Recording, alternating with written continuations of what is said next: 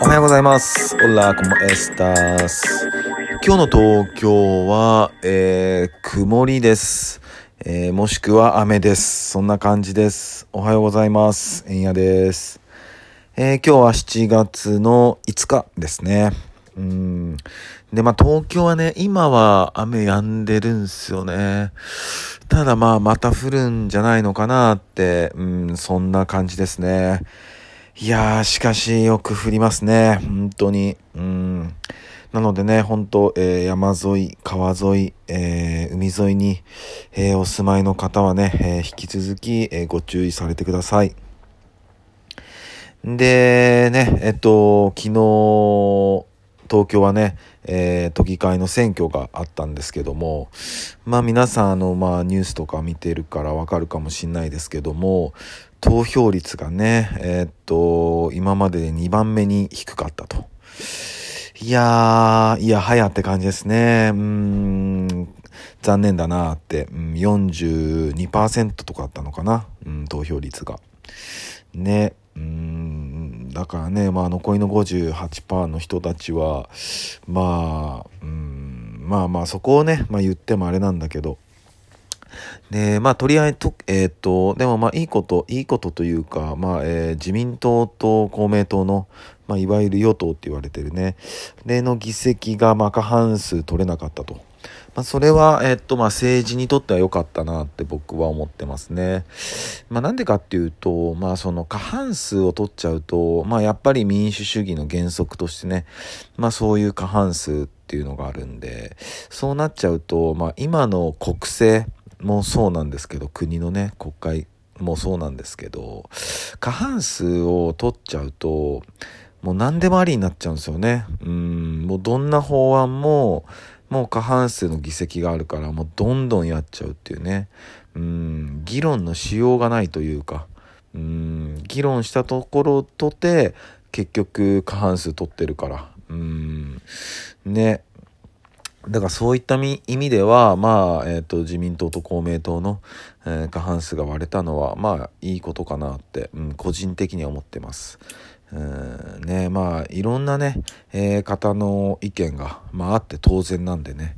うん、ただ、この、今回は、まあ、こう、まあ、ワースト2位のね、えー投票率だったけども、まあ、都民が選んだ結果にななったってことですよね。うんまあでも、昨日のね、この収録のラジオの放送でも、まあ選挙って何ぞやってタイトルでありましたけど、やっぱそんなね、みんなあんま関心ないのかなっていうのが正直な僕の感想ですね。うん。まあもちろんね、えっと、リスナーの方でね、あの、東京でお住まいじゃない方もいらっしゃるとは思うんですけども、うん。もうちょっとな、うん、興味あってもいいんじゃないのかなと思うんですよね。うん。ただね、こういうのってやっぱ押し付けるとね、うん、いいことないんでね。うん。まあ、言うてもあれなんでね、あの、本当に、まあ自分のできることを、まあ一つ一つ、コツコツと、まあ積み重ねることしかないのかなって、えー思っております。で、まあ昨日ね、で、そのまま、まあ投票に行きまして、えーっと、友達のね、えー自宅で、えーなんとこう、tie dye っていうのかな、まあ染め物の、えーワークショップもする、プラス、えー手作りの、えーハンバーガーも、え出すよっていうね、まあそういうホームパーティーにね、え参加してきました。うんで、まあみんなでね、まあ着なくなった T シャツだったり、えーいろいろ持ち寄ってね、え教えてもらいながらこう染めるんだけども、いや、すごい楽しかった。うん。楽しかったし、えーまあもちろんハンバーグもすごい美味しかったし、で、そのね、染めたものもね、僕はね、えっと、ロンティー、ロンティーと、えー T シャツを一枚一枚染めたんですけど、まあ今ね、染め中で、こう2日間ぐらいね、えっと、それ置いといて、まあ染み、まあし、もっとね、こう、なんて言えばいいのかな。まあ、繊維に染み入らせるために、まあ、2日間ぐらい放置して、まあその後ね、お湯で洗って、で、そのまま干すっていう、して完成みたいなんだけど、いや、すげえ楽しみだなって。うん。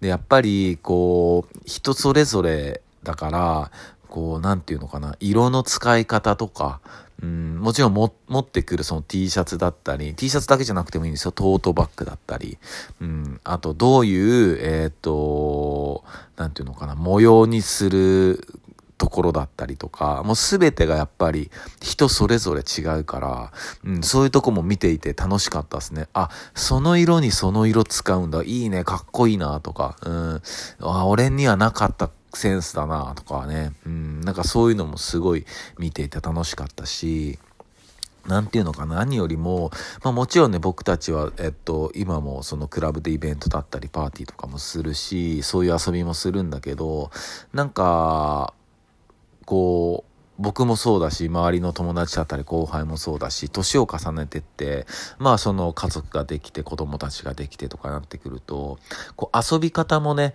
こうどんどん変わってくるというか、それこそこの間みんなで田植えしてバーベキューしてとか、今回は、えっ、ー、と、友達のうちで、えお邪魔させてもらって、ね、そういう、えー、tie イの染め物のワークショップしながら、えっ、と、ハンバーガー作ってくれて、お酒飲んだりとかそういうホームパーティーしたりとかどんどんどんどんこう遊び方も変わってくる。そういうのもすごい楽しいし、まあそういうのもなんかこういうね、コロナになったっていうのもまあ一つの、まあきっかけではあるのかなとは思うんですよね。うん。まあもちろんね、昔から後輩たちなんかは、えっと、ずっとキャンプとかもしてるし、ね、そういう話も聞いてるし、うん、なんかね、すごい楽しかったな。うん、いい時間でしたね。で、インスタもね、この、染子ちゃんやってますんで、皆さんチェックしてみてください。えっと、インスタはね、えっと、小文字の英語で、DDSS、DDSS、ドット2020、ドット染子。染子はあの、ローマ字でね、染子 ddss.2020 これでもう出てくんじゃないのかな？うん、インスタもやってるんで、えー、ぜひ、えー、チェックしてみてください。で、あとはね、やっぱり、大谷さんですね。大谷さん。大谷くん、すごいっすね。本当にドエラーすげえっすね、マジで。うん、またホームラン打ってくれてましたね。31号。うん、ね。まあ、野球好きな人はね、もう本当にもうわかると思うんだけど、大谷くんの凄さ。いや、マジですごいから、本当まずピッチャーだからね。言っとくけど、もともとピッチャーだから。うん、もう150キロ台のもうストレートガンガン投げて、で、三振取りまくって、で、ホームランガンガン打つし、で、盗塁もするし、いや、もう漫画よ、漫画。本当に。ね、よくその甲子園でね、高校球児のね、えっと、4番でエースとかっていうのあると思うけど、それメジャーリーグでやってるから。うん。もう本当に。マジ漫画。うん、本当に最高。日本の誇りですよね。いや、本当こう、少年たちにもすごい夢を与えてるなと思いますよね。本当に素晴らしい、最高。ね、そんなね、えっと、彼、大谷君と同じ、こう、時代を生きてて、その彼のプレーをね、見れてるっていうのは、なんか僕たちほんと幸せですね。ほんとそう思うわ。うん。なんかそれこそね、えっと、大谷くんがまだ、えっと、日本ハムにいた時代、えっと、僕、東京ドーム見に行った時にたまたま見れたんですよね。えー、出てきて、えっと、7回ぐらいかな、出てきたんだけど、むちゃくちゃでかかったっすよ。うん。離れてんのにでかさがわかる。球も超速いし。うん。それがね、もう今二回りぐらいでかくなってるだろうしね。いやー、もっともっと活躍してほしいですね。本当に。今ね。もうオールスターもね、出ますからね。いや、すごいなと思う。本当に。どんどん活躍してほしい。怪我だけはね、うん、本当気をつけてほしいですよね。で、まあ、その気になる結婚相手とかね、やっぱご両親のね、あの、厳しい目があるみたいで、うん、やっぱこう、やっぱスポーツ選手、うん、女性のスポーツ選手、アスリートがもう第一条件みたいですね。うん、女子の皆さん、今から運動してもいいんじゃないですか？そんな感じです。えー、それでは、え、今日も一日皆さんにとっていい日でありますように、シノピシャス。